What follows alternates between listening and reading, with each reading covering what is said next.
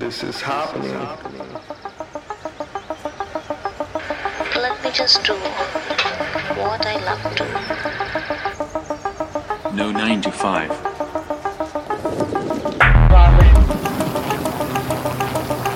Eat that frog. You gotta work hard.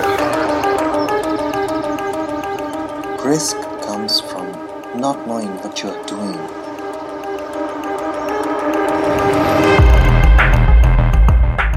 This is Lifestyle Architecture Lab, and I'm your host Himanshu Sachdeva. Hello, guys. Welcome to another episode of Lifestyle Architecture Lab. In this show, I talk about lifestyle design, financial freedom, and also dissect the process, behavior, and routines of the personalities who have designed a lifestyle of freedom for themselves. These guests range from artists, musicians, entrepreneurs, lifestyle coaches, investors, professional athletes, etc. These conversations dig deep into their stories to find out their thought process, tools, strategies, and tricks that makes them tick. This podcast is brought to you by Audible. I love audiobooks and I've been using Audible for years. Whenever I'm commuting to work and back, almost always I'm listening to a book. Because I don't get time to read as much as I would like to, so audiobooks help me read books in a whole new way. If you want to try it out, you can get a free audiobook download and 30-day free trial at audibletrial.com slash himanshu sachdeva. You'll get thousands and thousands of books to choose from which you can listen on your phone, laptop, or even on your Kindle device, anytime, anywhere. In this episode, I'm talking to Delton D'Souza. He's an adventure filmmaker, director of photography, and cinematographer. He's been publishing his amazing adventure outdoors videos on YouTube, including his bikepacking series. His video editing works are just out of the world. He's also done commercial work with names like Vogue, Flipkart, and more. In this conversation, we cover a wide variety of topics his creative process, how he transitioned to this creative career from a regular airline job. We also talk about his YouTube series called Bikepacking. There is a lot of nitty gritty details if you are an aspiring filmmaker, YouTuber, or director. It was just pure joy listening to this guy talk about his passion. So, without further ado, please enjoy this conversation with Delton D'Souza. Hey, Delton, welcome to the show. Hey, it's great to be here. Great to be on the show. Thanks, Himanshu. Yeah, it's my pleasure to have you here. Yeah, uh, first time I saw your videos on YouTube, Muscle Mat TV. It was it was an amazing experience, and I was blown away actually Ah, to you. see someone in India making this kind of videos. Oh, that's great. That means a lot.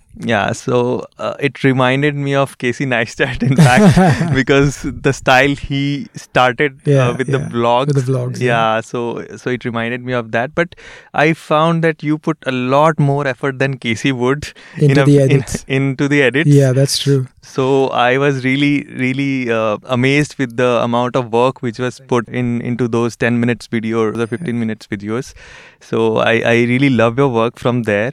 Um, so since uh, past few years you have been working on your YouTube channel and creating all these amazing videos. That's right. Uh, and you have also uh, worked with brands as a director of, of photography. Yeah. So earlier uh, we discussed on the pre-recording call. So you have mentioned that you have dipped your toes in various kind of careers. In a lot And- of fields, yeah. Yeah, in a lot of fields, and eventually you. Uh, you came to something you really love, which is creating content and Very like creating video Yeah. specifically, and filming and director of photography, all those uh, Yeah, very niche yeah, stuff which is there.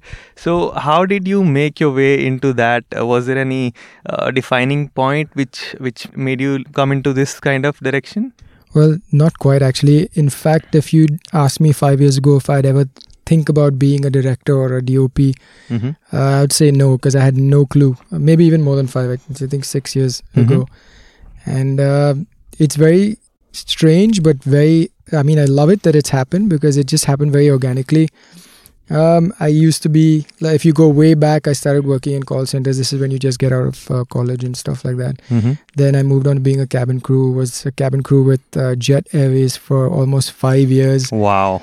and that was amazing because at that point in time, they started doing international flights and also Mhm. you know you, you expand and uh, you get to see more of the world and you explore because of those things so i kind of enjoyed my 20s and then i wanted to do something different so i and i, I was always into fitness very active uh, so i became a celebrity fitness trainer the trainer happened but then the celebrities just happened to come on because Mhm. of the work that i was doing and it's so surprising because uh, one of my clients used to be a, a director of photography Mhm. he still is. He's in New York, and he's What's doing a lot name? of work. His name is Vishal. Vishal. Um, I remember when I was training him, he I showed him one of my videos, and he was like, "He's that's pretty good, you know."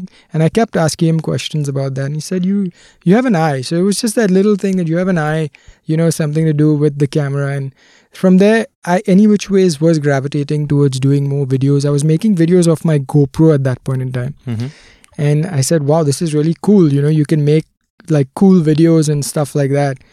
And I think the learning process just started from there. It just went on and on, and I just kept learning more and more and more. Uh, you know, action cameras to then mirrorless, mirrorless, then to to cinema cameras, and so on and so forth. And I started learning the editing part of it because I wanted to know everything about filmmaking, not just being behind the camera Mhm. or you know directing i even wanted to know the edit part of it because if you can shoot a particular thing it becomes easier when you go back to the edit stage and then you know exactly where you need to cut where you need to put the sound in where Mhm. you need to put the music what music would fit in so all Music of those is things. the largest part of any story, right? to be honest i think the sound not just the music only some the sound uh, because you could have a, a video with just the music and really cool footage but if there's if you don't have those those those sounds inside that something is missing Mhm. so I had to learn all of that also. But yeah, I'm just really glad that it happened very organically. And I've just loved it since then. So if you'd ask me, every day is a learning stage for me. So right now I've just invested in in huge camera gear because I'm Mhm. upping my production value. right. A Um, cinema camera, right? Cinema camera, yeah. I just Wow. got back from Hong Kong. I got some of my gear from there. I, I mean, I've sourced it from a lot of places, but Mhm. I just know that this is something that I wanted to do because I've always had this thing that I would run around in the jungle or make my videos with a red in my hand. Mhm. This is not a red, but trust me, it's almost as no, in fact, it is better than a red, at least the starting two versions of it, you know. So I'm really happy that I have now a cinema camera and I'm upping my production value. But coming back to the question, yeah, I, this happened very organically, and I'm really happy that it happened because I think sometimes you look for what you want to do in life, but it just doesn't turn up, and this just showed up right there, you know, saying, okay, man, I think this is something that I need to do. Let's just pursue it. And to be honest, having no knowledge about film, Hmm. having no knowledge about cameras, You've and never been to the film N- school Never as well, been to a film school, Wow. and I've done work with a lot of people till and now. I think your editing work can shame some of them, like who go to the school. Thank you. You're far too kind, but still, I would say that every day is a learning process, and the Mhm. fact that that I've learned everything by myself just goes to show that anyone can learn anything. yeah. You could go to a film school, pay a crap load of money, or Mhm. you could even learn at home because at the end of the day, learning happens from you. You have to be willing to learn. You can spend as much money as you want, but if you're not willing to learn for yourself, that process happens from within. You're not going to learn anything. Right. And I think if you have the if you're leaning towards something that you really love, then the learning comes very easy. And I think this is something that I really love. and know that this is something I really love. So it's just came very easy to me. And it's still coming to me because I'm still Mm. learning. yeah, I, I, I, few days back, I, I think I saw one of your vlogs where you are telling about uh, how to create a video for YouTube. I thought you will be telling uh, about some technical stuff, yeah. but then you you started telling about you should not contemplate about Yeah. the things which you want to do. You actually should go and do it. Exactly. So I really loved that video Yeah, from that perspective. Because many people, what they do is they think. I mean, this is what I used to do initially. I would just take my camera and go out and shoot. Mhm. I'd not have a plan in mind. I'd shoot, come back, and then sit on the edit. And for some somehow, it just came to me. I'd put the pieces together like a jigsaw puzzle. Mhm. Put some music on it, put some sound on it, and it just clicked. But then later on, when you when you progress and when you move from to doing work with people then you need to make a script you need to you know storyboard your shots you need to know what lenses you're going to do you need to know the lighting Yeah. so all of this again was never taught to me but i learned it and i never shied away from learning things like this So, what was your uh, major source of learning by yourself? i think it is the university of youtube and google wow, that's amazing. yeah i think youtube is one of the best places to learn anything It is free and I, I i believe that that's just like a boon for yeah. anything that you want to do in life today People, I think, uh, put content for free uh, on YouTube, Yeah. which is like pure gold. Exactly. Like you don't have to like film school Yeah. level stuff is for free on YouTube, you know? it's just mind blowing. Like few years back, you can't even imagine this kind of learnings you could get yeah, absolutely. on online. Absolutely. Yeah, yeah, yeah. So, uh, as majority of your videos are uh, adventure videos and travel stuff, Yeah. so how did you uh, went into the direction of uh, outdoor filming specifically? Because outdoor filming uh, requires a lot of resource and a lot of uh, efforts. So, how did you move? Uh, Was it also organic, or how was it? I don't know. This might seem a little cliched when I say this again, but it just came organically. Mm-hmm. Like I think the one thing for me that is I think the root of everything is travel. So since I was a crew, I mean since I when I was a crew, there was a lot of traveling in Jet Airways. you know, right? yeah, traveling from different countries Mhm. and even inside India. Mhm. And when you when I left Jet Airways, the travel aspect of it just completely It remained. because you're used to getting up every day and finding yourself in another country or another city, wow. and then when you get up and you're in the same place, you're like, mm, Mm. okay, I miss this now. What do we do?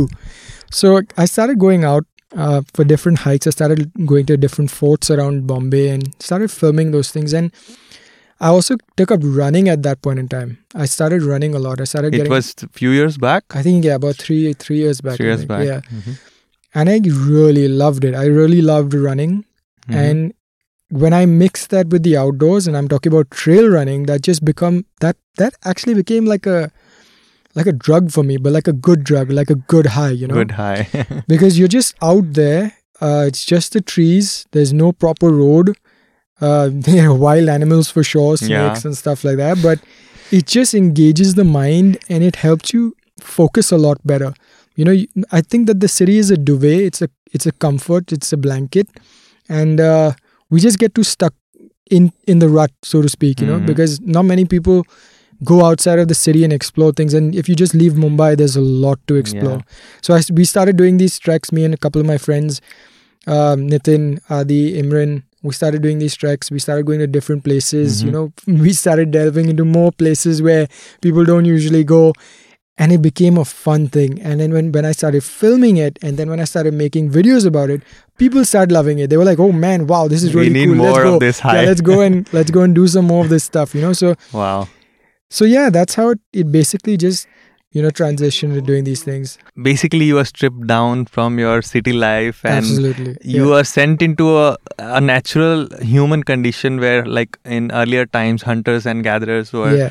Like going into wilds and they were always Yeah. alert and alarmed yeah. So that's what I was saying, right? The city is is kind of like a comfort for us because everything we know we take for granted. You want anything, you just literally call for it today. Mhm. So the fitness aspect of it is like you have Swiggy, you have Scootsy. Not not to say that they're Yeah. bad things, but we're getting everything sent to us. yeah But when you're out there, you're relying only on yourself, and Right. that's it. And I love that. Mhm. It's going back to bare bones, you know. true so true and uh, you have an amazing series as well on youtube bike packing yeah, that's I'm really excited to talk about it uh, because I've not seen anyone bike pack specifically and do YouTube in India. So, how has that experience been? And uh, first of all, for the audience who, who might not Yeah. know, can you define bike packing in a brief and then how you got started with it? Yeah. So bike packing is basically very easy to understand. It's literally backpacking on a bike. It's literally just that. Because the only Okay. thing is now your bags are not on your back, they're literally on your cycle. On your bike. Yeah, and you're cycling everywhere. hmm And how we got in, how I rather got into bike packing is uh, Imran and Adi, the other two uh, guys who uh, who we do this bike packing series with. I mean, my close friends. Um, so Imran and Adi had done a few bike packing trips, or rather, they used to cycle a lot, and they used to tell me, "Man, we really need to do this cycling. Mhm. Let's all do this. Let's all do this." And I said, "Man, sure, why not? You know, this is something different. Let's try it." And the minute we did the first one, which was Bombay to Goa, oh man, I died in the first two days because I have not cycled more than say 50 kilometers or 60 kilometers Yeah, max, and yeah. that was not at a pace at what we were doing paces in Bombay, Goa, and especially in Bhutan Mhm. with the inclines. But the minute I started doing it, I was like, wow, this is an experience because you're not just cycling from one place to the other, you're exploring places of India that, or rather even Maharashtra, Mhm. which are just completely untouched, untouched. picturesque, beautiful. Mhm. I mean, some of the the the views that we got from Bombay to Goa, it reminded me of places like California, like Los Angeles and stuff like that, and I was blown away by it. Mhm.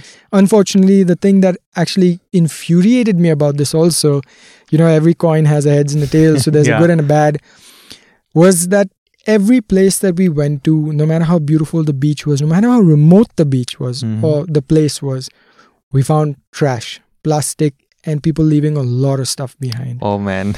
So, which kind of really saddened us because we're not we, we the reason why we started bikepacking is also because it's ecological and economical you know there's no carbon footprint except for what you're breathing out Yeah. and it's uh, a lot more fun when you do it with friends or even if you're doing it for yourself and so that's that that segued into the bikepacking 201 which is india to bhutan which has been we cyc we just Wow. did that in november Yeah. It, it got launched on YouTube as well. yeah right? three episodes out already Yeah. and the main reason for that was because Bhutan is the only carbon negative country in the Yeah, world. You know, yeah. that's there are no other countries in the, The world. happiest country. happiest in country the in the world. So when I, when we were doing research about Bhutan, we thought, okay, man, everyone is saying it's the happiest place in the world, happiest place in the world. But at some point, you really feel like, is it really though? but when you go there, trust me, it is everything that they say and then some. I've Mm. never seen people so happy and friendly. Mhm. The food is so delicious, and oh man, the air is so clean. You can just Wow. when we came back to India, we were like, oh man, now we can smell everything because we come back through um, this. Uh, what is this place called? Oh man, I'm forgetting the name of. But you, so it's Phuentsholing is is the border uh, is on the other side of India Mhm. and Jaigaon because Okay. you exit India from Jaigaon and well, it's not a very clean place. I Mhm. mean, I can understand they have got a lot of people coming in and out from there and going there, but it's not a very clean place. I, I would say that it's very polluted also. Mhm. And that place is very beautiful because West Bengal, Calcutta is very beautiful. And you know, you have the tea estates because when we were cycling on the way, there were a lot of tea estates. It's so clean, so pretty. But yeah, Jaigaon was not that pretty. But when you cross the border, and this is a fact, I'm not just saying this, you know, when you cross the border, it is instantly clean. Mhm. You go a little up the mountain, there's fresh air, and you can see green and you can smell the difference. You know, that's how beautiful it is. But Wow. yeah, that that segued into bikepacking 201. And now we have bikepacking 301. Mhm. Now I can't tell you where that's going to be. Surprise! Surprise! Yeah, but it's it's going to be an international one again. wow. so- amazing. Yeah. And uh, as you mentioned about climate change, Yeah. and uh, you saw plastic and garbage Yeah. even on the remote places which were seemingly untouched. So, as you are going to do bikepacking 301, so is there anything which you are trying to do or accomplish uh, so that you can inspire people to uh, think about climate change and uh, get on that mission along with you guys? So bikepacking when it first started off was just to show people that you can actually cycle distances w- with your friends instead of taking a car, a Mhm. train or a flight. Yeah. Although yes, we did take a flight from uh, Bombay to Siliguri, but then that whole trip that we did, we did on our cycles. Mm-hmm. Yes, there were some parts in the in Bhutan where you could not cycle. So you, it's now unfortunately we could not cycle. We wanted to cycle and do the whole thing, but there are you have to abide by the laws of the country also. So if Yeah. they say you can't cycle there, You don't can't. do it. You know, don't don't do something that the country does not allow. So we had to do. We abided by the rules. We did everything by the rules. This whole series, I didn't get to shoot any drone footage Mm-hmm. because uh, when we went to get our permits, there was a board over there which says drone um, flying is not allowed unless you have a permit. And they would not give permits to anyone and everyone. Plus, my our guide that was there said, "Look, if you do that, you know you'll get away with the footage, but I'll get caught." So I didn't want to do all of that. I don't want to put someone else in in, Hmm. In trouble. danger, you know, yeah. yeah. So we didn't. I didn't fly my drone even once, even though I had it with me, which Yeah. I felt really bad because the views. It would have oh been my- really amazing. the views. I mean, when you look like okay, for example, Tiger Tiger's Nest, Taktsang Mhm. Monastery. hmm You see a lot of pictures, you see a lot of video of the place. hmm It does not do justice to what you would see with your eyes. It Wow. is beautiful and then some. so yeah, I abided. We abided by all the rules. So coming to uh, what we were saying about again, bikepacking 101 was to show people that you can actually cycle distances. Bikepacking 201 was showing people that you know you can be ecologically conscious, you can be environmentally conscious, hmm and reduce your carbon footprint. Like to give you an example, for bikepacking 101, we used 100 bottles of water. Now we felt really bad about this because because at times we did not know where to drink water from, Yeah.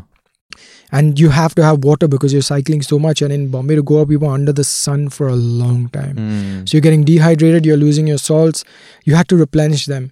We felt really bad. So what we did is for the Bhutan trip, we reduced our, you know, our bottle of water consumption. I mean, at least the bottles that we purchased from 100, which was in seven days, we used 100 for 101.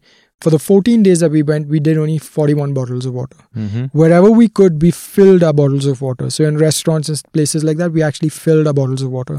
So that was a huge reduction of, you know, bottles that were used. So from 100, 100 plus bottles, you came down to Just 41. what? 41. 41 Wow, bottles. That's, it. And that was four people. Last time we were three just people. by thinking about it, right? just by thinking about it, right? hmm And also with our with our in the hotels that we stayed. So we had Le Méridien as one of our stay partners. hmm Now every hotel room has plastic bottles of water. Yeah. We actually called them and said that you know can you give us glass bottles and people should do this because the the hotels can actually do it for you.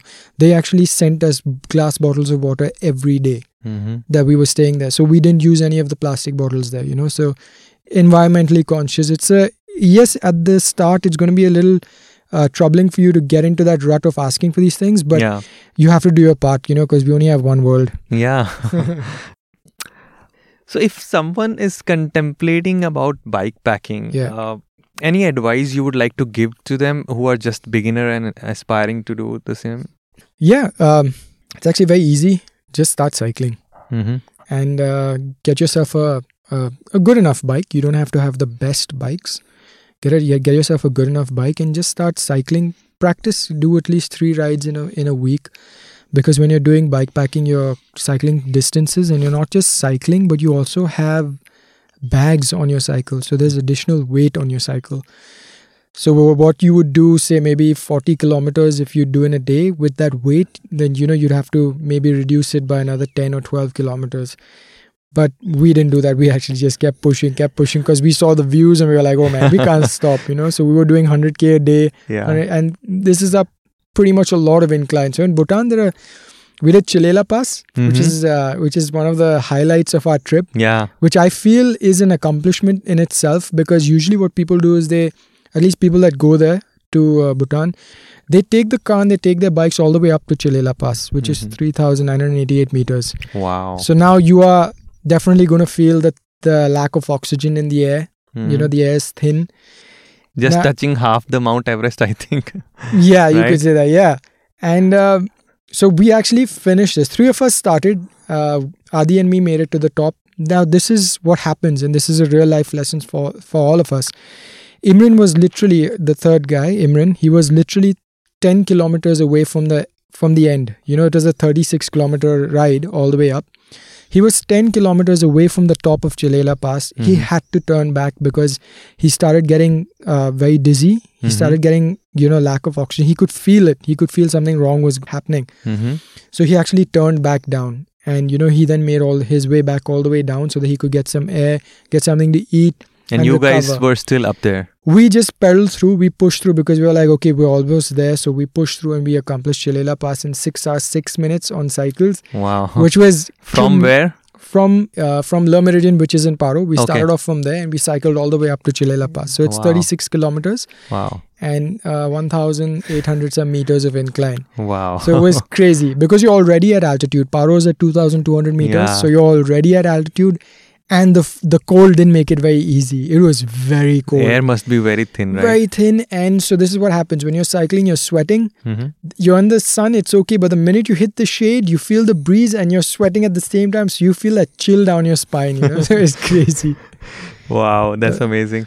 Basically, you are telling uh, if somebody is contemplating about Yeah. this, Yeah. they should not directly go to the mountains, but of course they should start training on bikes first of all for two three days a week. So Then besides yeah. that, also like do some strength training Mm-hmm. because uh, it's not easy to cycle up mountains. yeah, um, because there's a lot of inclines and you have to keep pedaling you know your your ass is going to hurt your quads are going to burn you're going to feel hungry thirsty but when you but but with bikepacking what you can do is you can reduce the amount of distance you're traveling. So recently there was a bunch of guys who actually did bombay goa and it's really really cool that they actually did it. So he's he saw the first 101 video and he said you know we're contemplating doing this thing. And when you when we saw the video that you did we are now ready to do it and he just did it in, in jan in the start of yeah, we discussed about this. yeah and they did it and they were tagging me in all the posts and i was Wow. so happy that they that there are people now taking up to bike getting inspired by that.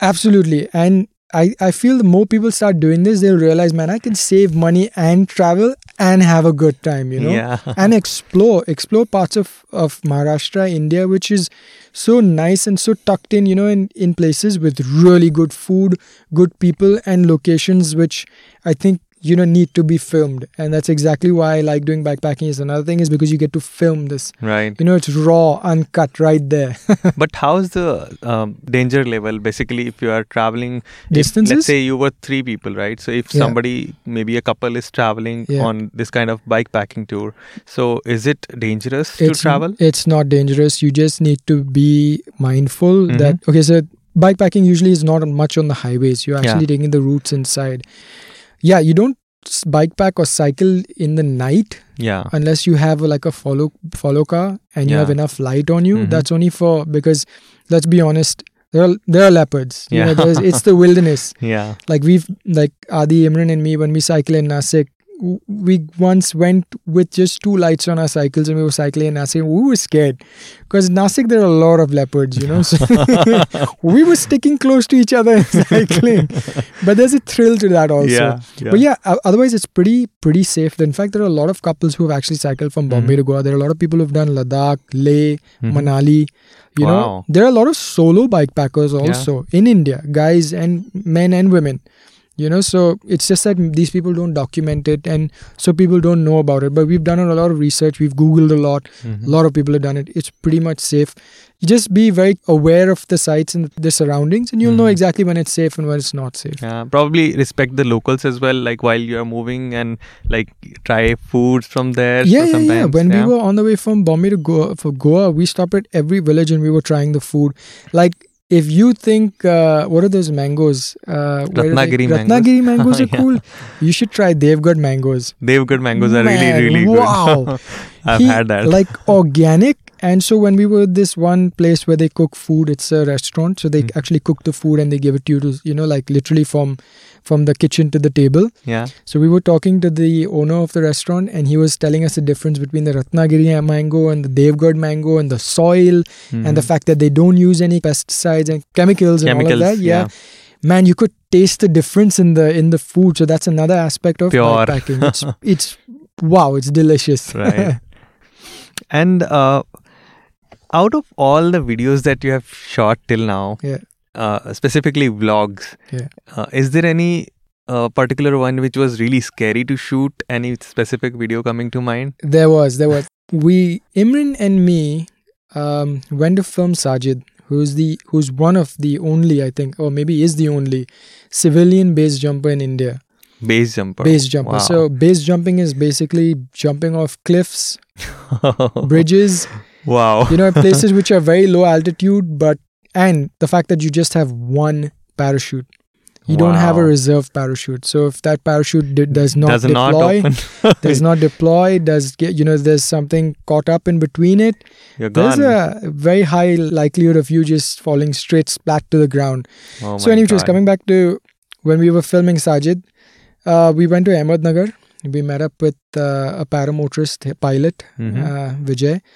What is paramotorist? So paramotoring is basically it's like um, you have a parachute Mhm. with um, with a motor at the back, and it's connected to this mach- this vehicle which is three wheels. Ah, I got it. Got Yeah, it. you know? Yeah. yeah. So we before we before he fl- he could jump we had to do like a recce to kind of see the area and stuff Mm. like that so i went he went up to do the recce first because he's the base jumper Mhm. he needs to know at what altitude he's going to jump whether Yeah. it's he's where he's going to jump from Yeah. So he came back down. Then i went up because i wanted to see i actually just wanted to get on the paramotor and see how cool it looks from up there. It was scary for me strapped in. Like it is scary but it's fun. So i was filming it and i was like wow this is really Adrenaline cool. rush. yeah the adrenaline rush is just completely insane. But when because you have to understand this does not have wings. So when there's little turbulence you'll see the whole thing move and you're like whoa the seatbelt's the only thing that's keeping me on this thing you know? Wow. so anyways i i came down then imran went up. He also got like a few shots. Now it comes time for um sajid sajid to jump. I have n- i kept telling sajid check your bag. Check your parachute. Check your parachute. I think i must have told him at least about 20 times please check. Make sure that your parachute is 100% safe you know?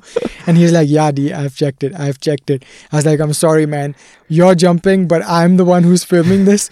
I do not want to film something i don't want so to see. I, I just remembered the the recent uh, Oscar winning documentary uh, Free Solo. Jimmy chin yeah, yeah. Jimmy Chin yeah.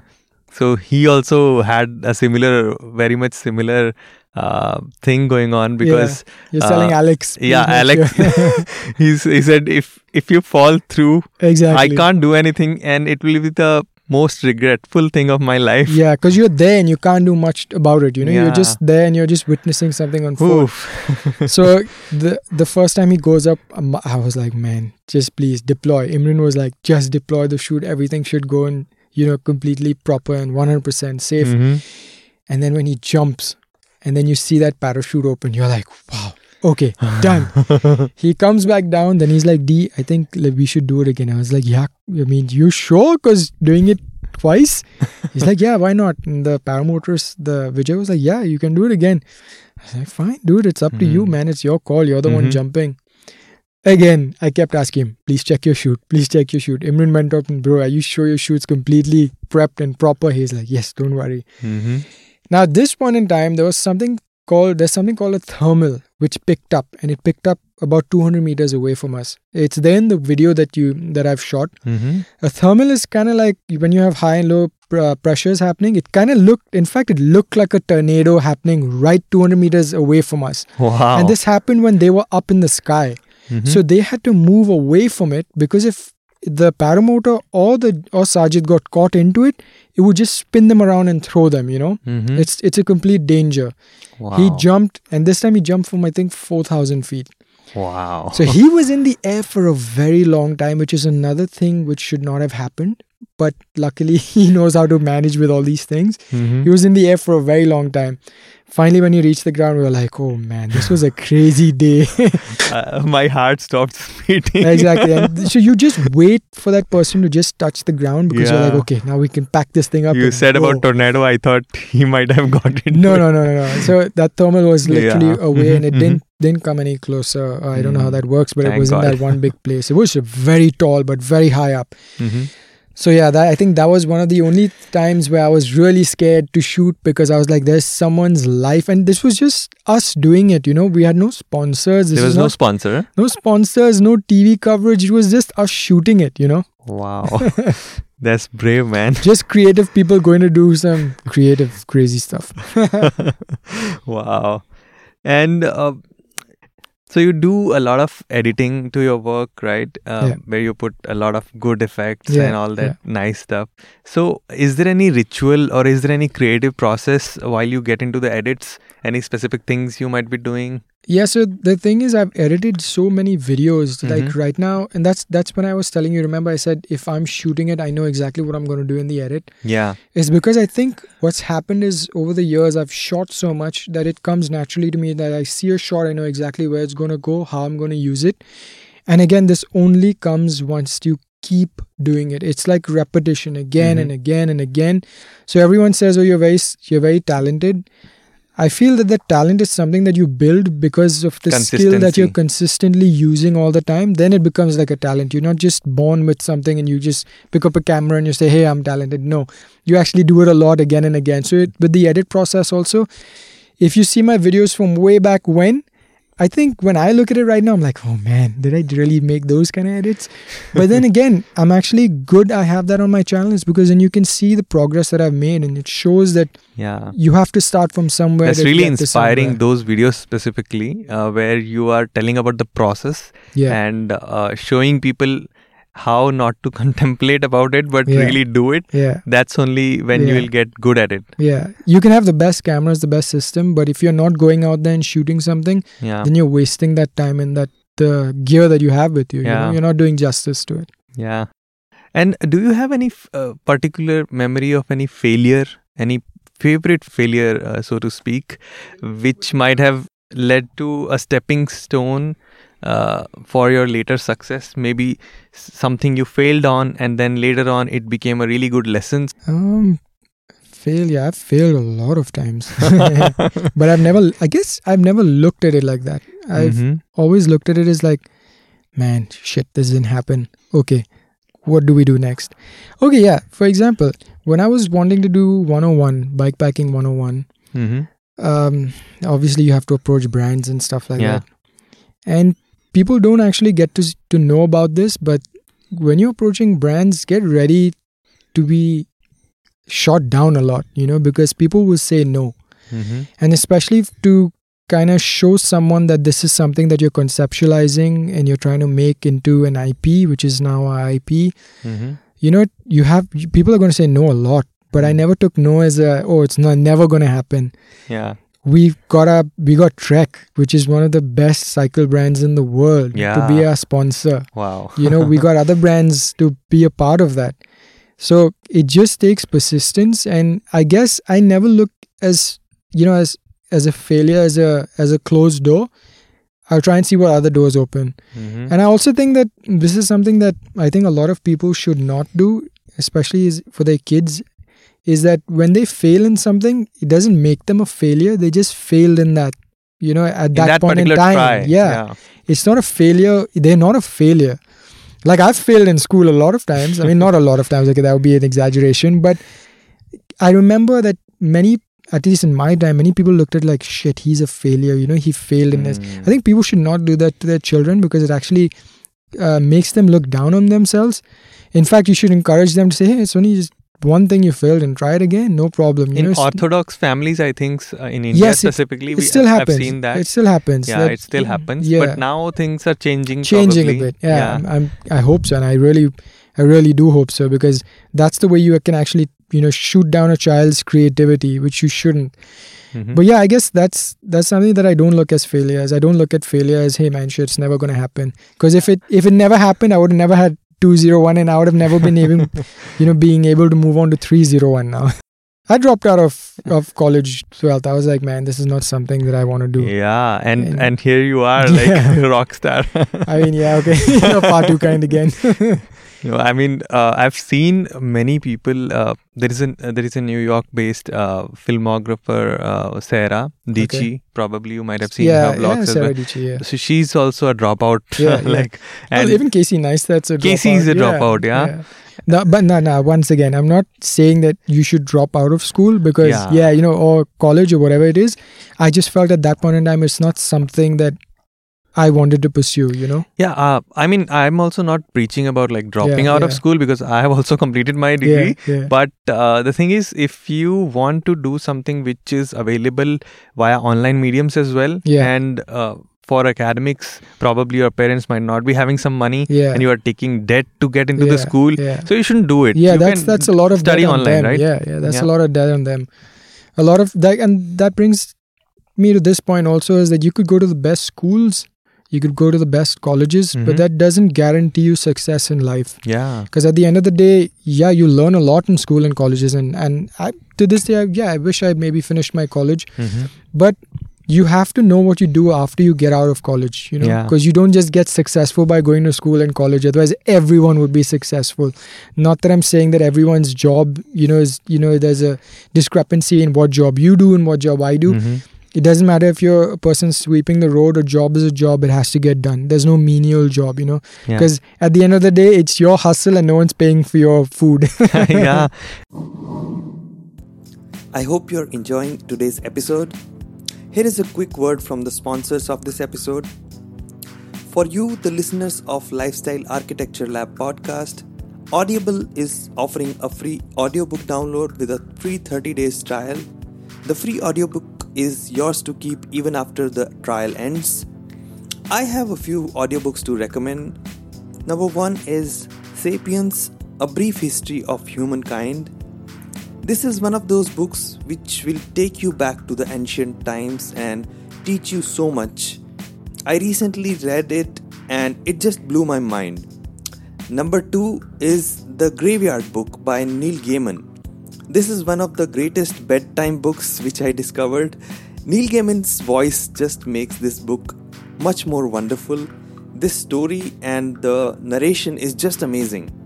You can download any of these two books or thousands more for free right now. Just go to audibletrial.com slash Himanshu Sachdeva. Again, that's audibletrial.com slash Himanshu Sachdeva for your free audiobook. Please enjoy. Uh, coming to some personal questions, uh, how does your typical day look like uh, every day when you're editing? So, if it's for a job, then obviously you have to go through the whole process of making treatment note, which is a director's treatment note. So I, I dabble between being a director and a DOP depending on what the job you know requires of me. Mm-hmm. So if you're a director, then you need to make a director's treatment note. Now again, these are the things that I had to learn, and thank you to Google and YouTube. You know, best universities to learn from. Yeah. So I got to then script that thing to show them what it's going to look like. And Mhm. after that, you got to get into a pre-production meeting. You have to sit with the clients, explain that to them. Then you got to sit and then you got to make a short list Mhm. showing exactly how the shot's going to look, what Mhm. Camera you're going to use, what lens you're going to use. I mean, you know, the the field of view, etc. All of that. Then you got to know the lighting that's going to be used. All of that. Mhm. Then you go to shoot. Then you have your shoot day. You have dip- different departments. You got to deal with all of that. That is the easy stuff. Mhm. The hard part is the editing. because the edit work, no matter how you show it in the pre production meeting, a client's a client. They're going to have a lot of changes in the end. So Mhm. you're going to have to spend a lot of time So much back and forth. and hours. So Mm. you have to understand that there are a lot of hours. There have been, so on a recent project that I did, I did 10 videos. I shot for Flipkart, Condé Nast, and uh, Vogue. Mm-hmm. I would spend in a day about 15 hours editing. And Wow. I think I did about 14 days of editing. Oh my God. So much less So- sleep. yes. And it's a lot of back and forth, but then again, it's something that you want to do, right? This is a job that you signed up for. Yeah. So this is this is the this is what comes with it. Yeah, you have a reward, but there's something that you need to do for that reward, and that's the work. yeah. And that's the grind. So you have to accept it. You have to be, you know, it is a part of the job that you've taken on. Mm-hmm. So yeah, and and days when I'm not doing work, which is you know paid jobs and stuff like that, I'm learning. Like even right now with the cinema, cinema gear and everything that I have, I have to learn a lot more than what I know because it's moving to a completely different ecosystem. There's no autofocus. You know, you're pulling focus manually. You Mhm. you have a whole rig set up. You have batteries. You have. Uh, it's it's a lot. It's a lot to learn. complex. Very complex, but it is fun. Like Hmm. I have never been so in you know in thrilled to be learning so much. So yeah, every day get up, learn something, and then obviously focus on building up the IP, which is bikepacking. Mhm. I want to take this to an OTT platform, and that is the next Wow. stage. So because we want to take this international, we want to be doing this in every country. Mhm. Bikepacking is something might that might be new to a lot of. It's not new. There are a lot of people that know about it, but compared to the people that don't know about it, I think that's even huge. Mhm. So we want to take this and abroad, like for example in Europe, in America, bikepacking is huge. Huge. You know, it's huge. People love doing these things. And I'm Mhm. not just talking about people like who, you know, who have who would say in the mid tier money, you know, the I mean, uh like I would say CEOs, you know, people Yeah. who are making big money, mucho dinero as they say. Yeah. They're they were doing bikepacking because Wow. they love it. It's a thrill, you know. Yeah. That means you could have the best ways of traveling like business class and stuff like that but you would still gravitate towards something like a cycle and bags and a cycling exploring so it's Hmm. for everyone so yeah i want to take this to an ott platform and get it to a larger audience OTT platform means like Netflix or something like that. yeah, Netflix, Prime Video, Hotstar. Yeah. But then there are a lot of different uh, other places also, like you know, different apps like Voot and all these other Yeah, places yeah, also. Yeah. Because my whole it doesn't matter to me where it goes as long as it's just getting out to people. Because I Mm. think that that's my prime focus to get it more visibility. Because we I have noticed that on the YouTube channel when we've put at least for the last three videos, every comment, every message that I've got has been, man, I can't believe it that you have that we've created such content, but the views are not there. Yeah. Or uh, you know, we can't understand that. Why is it at maybe 5.6 thousand subscribers? Yeah. So some of them message me and say, "Hey man, maybe you should, you know, um, maybe you you should start speaking in Hindi or should maybe do it in Marathi." And and I'm completely open to those things. It's Mhm. just that my Hindi is not that good. Mhm. Okay, and my Marathi gets me only through different villages from villages asking Yeah, for yeah. direction and food and stuff like Yeah. that. So uh, I mean, I'm not completely against doing that. In fact, because I know there are a lot of audiences. Maybe you should uh, take some celebrity along with you on when Oh, now, bikepacking. now you're getting into a place which I can't uh, discuss. okay. maybe for the future, you know. Yeah, you yeah, might just never know who might be bikepacking with us. Wow. So there are a lot of plans, yeah. So Mhm. that's that's exactly why we want to get to an OTT platform. Hmm, amazing. So, uh, as you are a vegan as well, and uh, we haven't been into that direction yet Yeah. uh, in the podcast, but uh, how does your meal plan for a day look like while you are being a vegan? And uh, as you are traveling a lot, Yeah. like more than a usual human being, so so how do you plan for that in your travel? So when I'm in Bombay, India is the best place to be vegan. Indian food is vegan if you remove the Ghee part, dairy and the like ghee. dairy. Right, right. Everything is vegan about it. Well, so I recently was in Hong Kong. In fact, Mhm. I just got back yesterday, Yeah. last night. Now, people have this thing that oh man, you go to these places in China, close to China, in Asian countries like that, you're gonna have a huge problem being vegan. Mm-hmm. That is completely wrong. You'll have a not so easy time finding the food, but you will find food. I was eating vegan the last three days in Hong Kong, Mm-hmm. no problem. There are good places in I, Hong Kong. I'm actually missing the vegetables, stir fry vegetables. Any I had- specific place you would like to recommend? yeah, there's so many. Just Google it. Trust me. so even in the places that serve meat and stuff like that, you just need to tell them vegetarian. Okay, don't say vegan because chances are they're not going to know what vegan is. So you Hmm. say start off with vegetarian. Say you can only eat vegetables, no fish sauce, no egg. Because in vegetarian food, there they put fish sauce, they put egg. You Yeah. know, they consider that as a vegetarian. you need to be diet. very specific. Yeah, you just have to tell them that. And I love the stir fry vegetables that they make with burnt garlic sauce. And then I'm salivating right now. the fried rice without the egg, the noodles. I had some Japanese food which was amazing. I was like, man, people, it being vegan is now easy. It's 2020, you know. and there are a couple of vegan restaurants in Hong Kong also. Is there any v- vegetarian sushi as well? yeah, there's vegan sushi. There's vegan sushi. Wow. Yeah.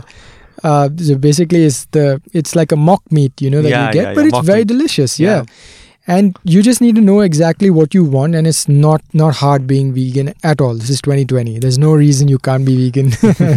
What's your reason uh, why you started uh, like having vegan diet? so it's been almost six years now since I'm vegan. Mhm. Prior to that, I think nine months prior to that, I was vegetarian. Mm-hmm. Um, I was a full on meat eater. Full Mhm. disclosure. I used to eat a lot of meat, like Mhm. a lot of meat, eggs, fish, all of that, like a Mhm. heavy meat eater. And then I decided one day, I said, let's try vegetarianism, you know? Let's what see. inspired you I just said, no, let's try it. one day suddenly? Just, yeah, let, let's try it. I was like, fine, there's no problem, man. I'm pretty cool with it. Then I Mhm. started doing more research about veganism, you know? Mhm. and I noticed that you don't actually need all of these things. In fact, these things deter you from actually attaining. Like I'm into fitness a lot, so I was doing a lot of you know um, calisthenics and stuff like that. Yeah. And I started noticing the more I started cutting off the meat, the more I cut off the dairy products and stuff like that. And when I switched to veganism, Mm-hmm. man, I started seeing gains. This is when I used to do a lot of calisthenics. And then when I started getting into more of the adventure sports and the outdoor activities like trail running and cycling and all of that, I started noticing that my recovery times were much faster. Mm-hmm. I was getting leaner, you know, shedding off some excess fat in places that you didn't need. Mhm. My sleep was better. I was recovering from my workouts much better. I was training much harder. I could do distances much better. Mhm. And I was like, man, I've never felt so good in my life before. And I was like, obviously, there's an ethical aspect to it also. Yeah. Um, between me and my fiance, we have three dogs and two cats. wow. Now, how can you love one animal but pay for the slaughter of another animal? You know, Yeah. like everyone, like uh, if you see people, they'd be like, "Oh, it's a little pig. It's so cute." Blah, But blah, and they're eating beacon.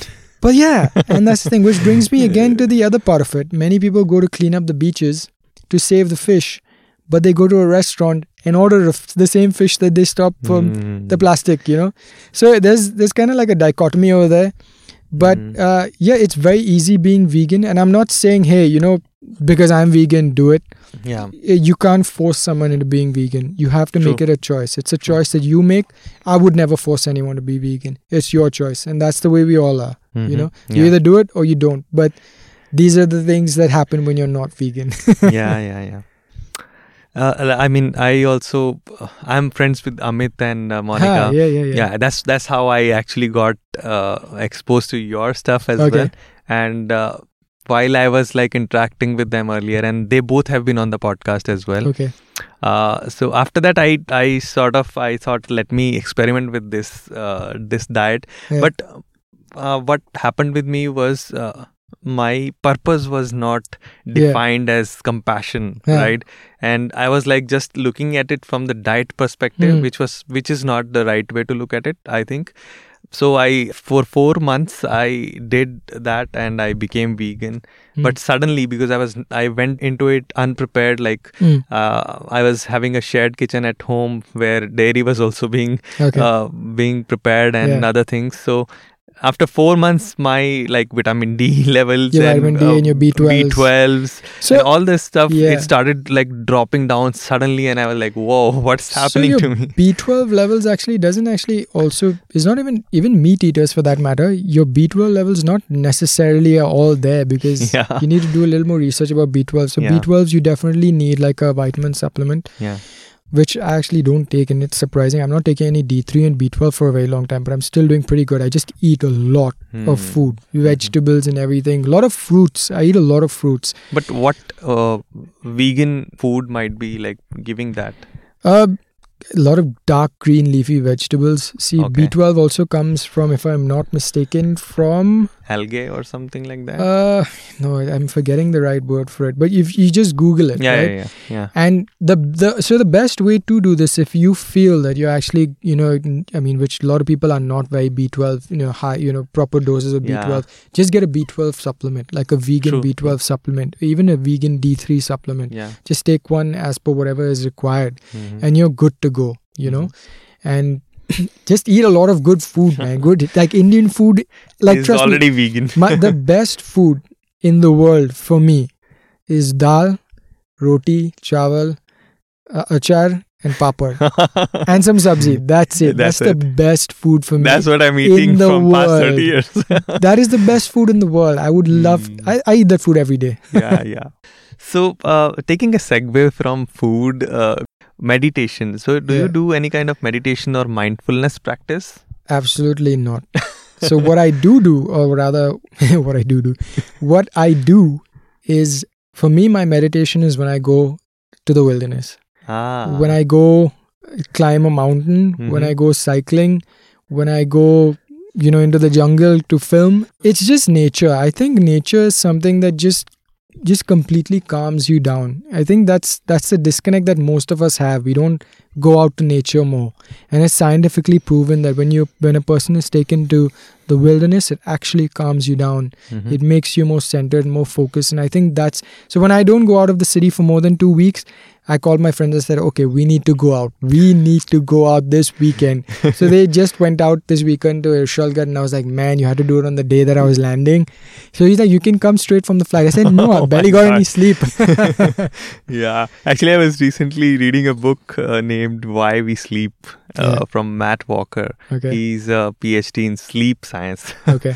and uh, from there, I picked up a lot of things. Like he said, he he scientifically proved how sleep is more important than uh, like uh, physical activity. Yeah, Uh, It is. So so sometimes when uh, I can go for a run in the morning, but I have compromised on the when sleep. sleep, the run the last night. that. Yeah, that's so- right. Even even because what you're doing is you're actually breaking down a muscle when you do any activity. Yeah. you know, but the rebuilding of the fibers only happen when In- you rest and when you while you have sleep. exactly while you sleep and while you have enough and while you have enough nutrition in your body. hmm So yeah, sleep is a huge thing. I, we love. I mean, I love sleeping. I'm saying we because we're talking about bike packing because all we did is we cycle and then go to sleep.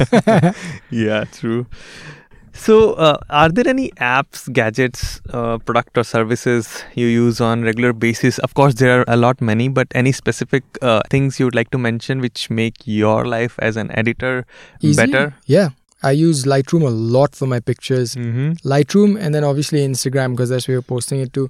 But besides that, other apps I don't quite use much apps. Yes, Spotify and Amazon, not sponsored. but yeah, for music because I think music is a huge part of anything that I do. Mm-hmm. I I don't know, it just sets the tempo for anything, whether it be running, whether it just be focusing on something and trying to get the work done. I think music is a huge part of it.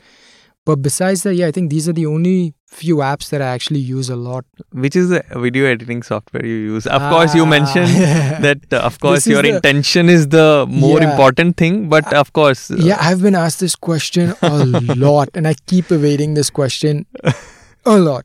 And there's a reason why I keep evading this question is because, okay, so there are only three major things that people use Final Cut, Adobe Premiere Pro, and DaVinci, yeah. right? I mean, the three you have Sony Vegas, you have all these yeah. other things. You can get the result on any of this right. to get the videos that I make. so, I would say I'm using Adobe Pro Final Cut DaVinci. wow. so mix of things. I use everything. wow. okay. So uh, another question I would like to ask you is: Is there any person uh, or a mentor, uh, so to speak, in your field uh, who inspired you to become the person you are today? I, to be honest, I don't. I know it, it sounds really weird that I don't have a mentor. Mm-hmm. I look at people's work and I'm inspired by it, but there's a there's a flaw in having a ment. There's a kind of flawed aspect of having a mentor also. Mm-hmm. right? Because when you have a mentor, you look up at that person. Now you have to understand that those people are also human beings, which Right. means they make mistakes in life.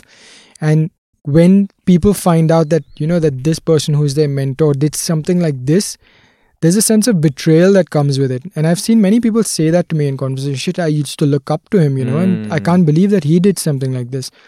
But you have to understand that that person's uh, a human He's being also, a human yeah, being. He every- learned through it. everyone yeah everyone has made mistakes everyone continues to make mistakes Yeah. so i don't have a mentor so to speak but i look at and i'm inspired by a lot of people's work Mm-hmm. like yes like how you mentioned casey neistat you know Yeah. so at back in the day i used to look at a lot of casey neistat videos I, and i used to look at a lot of sam Kolder videos Mm-hmm. and i said man i need to make both of these videos i have to put both of their styles together and make my video When Casey know? Neistat and the other Sam guy had a baby. yeah you know so i was like that but then i realized one thing is that a lot of people do a lot of effects right now like Mhm. a lot of effects Mm-hmm. and i feel that that's taking away from the actual part or the main thing which is your storytelling Storytelling. you know so i if you notice in the last year and a half or maybe even two years i've actually completely stopped using effects Mm-hmm. if you've seen any of my uh, series called just watch Mm-hmm. it's just me and my friends going out on a trek. We're not looking into the camera and speaking into the camera. We're just going out on a trek. You have the ambient sounds of the of nature of, of our steps and everything like that mixed in with good music, Mm-hmm. and people love it. There's Yeah. literally us not talking to the camera. you know, it's just us going, and people are like, "Whoa, this is really crazy. This is really cool." Yeah. And that was inspired by this by this YouTube content creator called Craig Adams. Ah, yeah, I Yeah. saw. I was about to mention that I, I saw one of his vlogs where he's like uh, filming uh, silent films. Exactly, and that's what I did. I was like, Hornstride Island. Hornstrad, yeah, and And in fact, I, I messaged him because Wow. he, he and me were in Hong Kong at the same time. I said, Hey, you're in Hong Ah. Kong. He's like, Yeah, I'm, how do you know I'm in Hong Kong? I was like, Because you remember, I told you, remember? And because I spoke with him about uh, other few things. Mhm. And he's apparently going to be doing Nepal soon, and I'm going to be doing Nepal soon. I'm planning to Wow. do the Annapurna circuit, the whole circuit. The Annapurna circuit is basically the, the trail that goes around the Annapurna range. okay. Okay, Okay. it's it's about 300 264 kilometers wow. and it takes you up to uh, a pass called Thorong La Pass, which is 5,416 meters high. Wow.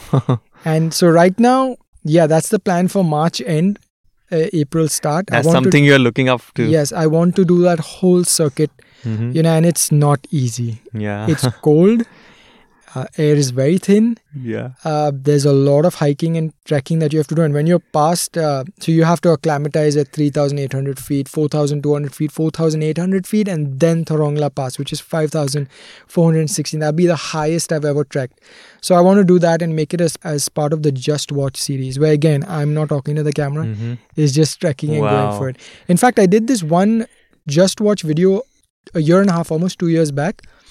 And I did not know anyone doing such a video at that point. So when I did see Kraig Adams' video, I was like, damn, this is like, whoa, this is like so cool. Eureka. yeah. So yeah, that's so yeah, there are different peoples that ins- different people that inspire me. Yeah. yeah. But I don't specifically have a mentor. Mhm. Yeah. I would love to have Kraig Adams also on the show. I also follow him a lot Yeah. uh, because uh, his minimalism stuff Yeah, is very really cool. cool. very cool. cool. Yeah. And uh, coming to another silly sounding question, uh, what under 5,000 uh, rupees purchase you might have made recently which brought you a little bit of joy? Okay, so I would say 7,000, not 5, Yeah, because I think that's a course. recent purchase that I just made. And I made that purchase out of sure, oh shit, I need to check the camera with something. So what do I put? I bought a 7,000 rupee lens.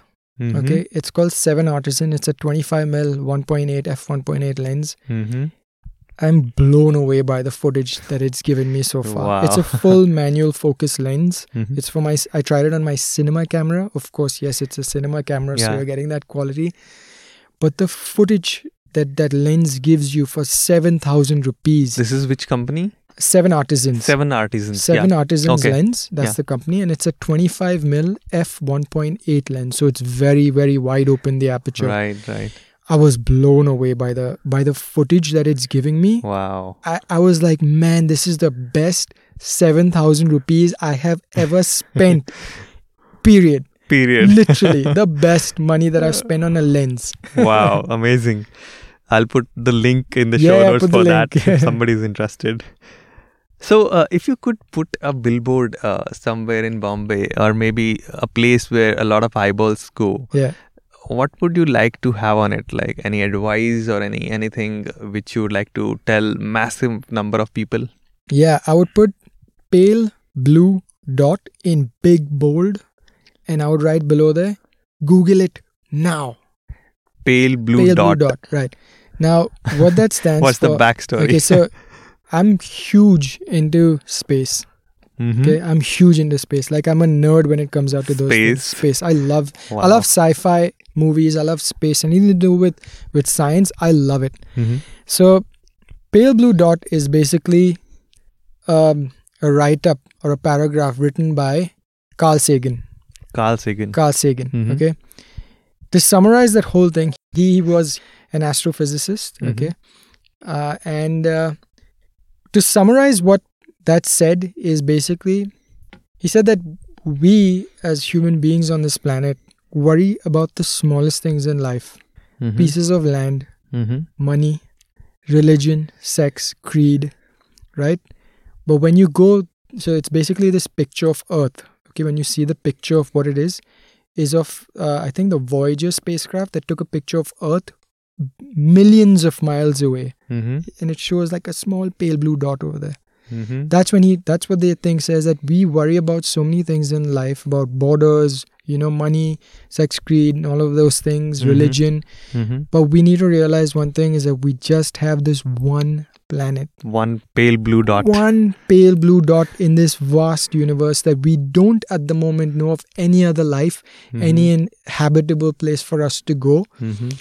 And we really need to take a look at what we're doing to this planet. Mhm. You know, we have just this one place to stay. If this goes, I mean, if anything happens to this place, there's no other place for us to go. There's nowhere so to I would go. say, yeah, Pale Blue Dot. Please, everyone, just look it up and read it and make sense of that. Wow, that again like goes into the direction of climate change and of course I would say it's much more than that. I think Yeah, it's like yeah. a life thing because let's be honest, we could maybe even, you know, take climate change for example. We'd Hmm. all cut down our carbon emissions. Every country would do that. Mhm. But at the end of the day, if you're just doing that for the climate, you still just f- accomplished only one aspect of what he's actually trying to say there. He's trying to say that we're all one people. yeah, It doesn't matter. humanity. Yeah, because if so, when you a lot of astronauts have been asked this question, what do you look up? What do you see when you look up from a space station? They say we don't see any borders. Hmm. Borders are man-made, but from space you don't see any borders. You can't say, "Oh, that's the that's, the start China, of India." that's India. yeah. I mean, you'll see it, but you'll not see any borders made right, there, right? right. So that's the thing. We worry about the smallest things when we actually have so many other things that we could be focused on. Right. You know, That that gives a lot different perspective. perspective. Yeah. yeah, yeah. Wow. So coming back to Yeah. Earth, Earth. any books or documentaries or piece of media you usually consume uh, or recently consumed which you would like to recommend to people? books to be honest i i've actually i don't i'm not much of a reader actually when it comes to books and this is the thing with me when i open the first three pages or the first page i'll read the first page i'll go to the second page and then i'm out i'm literally fallen asleep Mm-hmm. but uh, movies definitely a lot uh, again sci-fi so one of my favorite movies is cloud atlas Yeah, Tom I Hanks. love that movie. one of my favorite shows which is on uh, netflix is dark Ah, I love that show. my- I oh, binge watched wow. it in a in two weekends. I think yeah that is an amazing show and it I, blew my mind. I mean, it was uh, time traveling taken to a whole, whole new level. level. It's other dimensions also now. so that uh, documentaries, well, there are so many. It's it's funny, but I can't think of any one right now. But then, yeah, actually, I can't think of any one right now.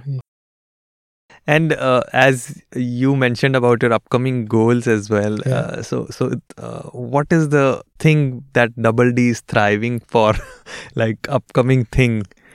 A lot. Just travel, make content. The OTT thing. Mhm. Looking forward to that. The OTT show, right? Yeah, the show, and yeah, just make good stuff and live every day to to its fullest. I guess no matter how cliched that sounds. yeah. But it is because that's all you have, right? The the moment that you're living in right now. The that's present all you moment. have. Yeah, yeah, right. Right.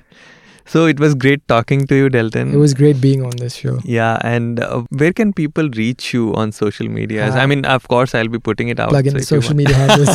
Plug your So- social media. So definitely on my Instagram handle because I'm very active on Instagram. Mhm. I'm not.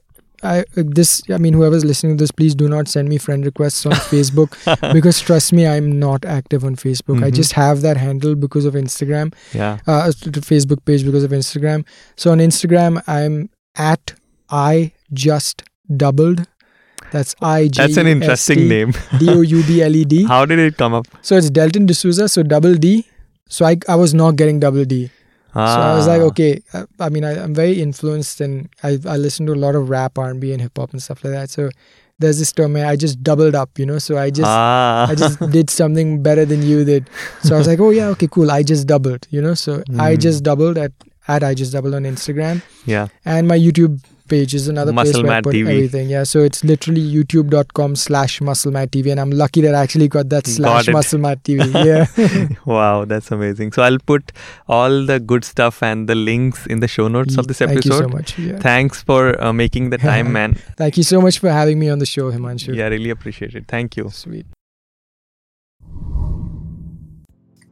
Hey guys, this is Himanshu again. Now, before you move on, here's something I want to share with you. I have one weekly newsletter which is called Saturday Pentacle. You can think of it as a weekly one page magazine for the curious minds where you'll find five awesome things which I've been pondering on in the last week. It may contain popular articles, blogs, photographs, Instagram posts, books, videos, products, or thoughts. It's completely free. If you want to get it, just go to himanshusachdeva.com. That's my name, himanshusachdeva.com, and drop in your email. You'll get the very next one. I hope you enjoy it, and thank you for listening.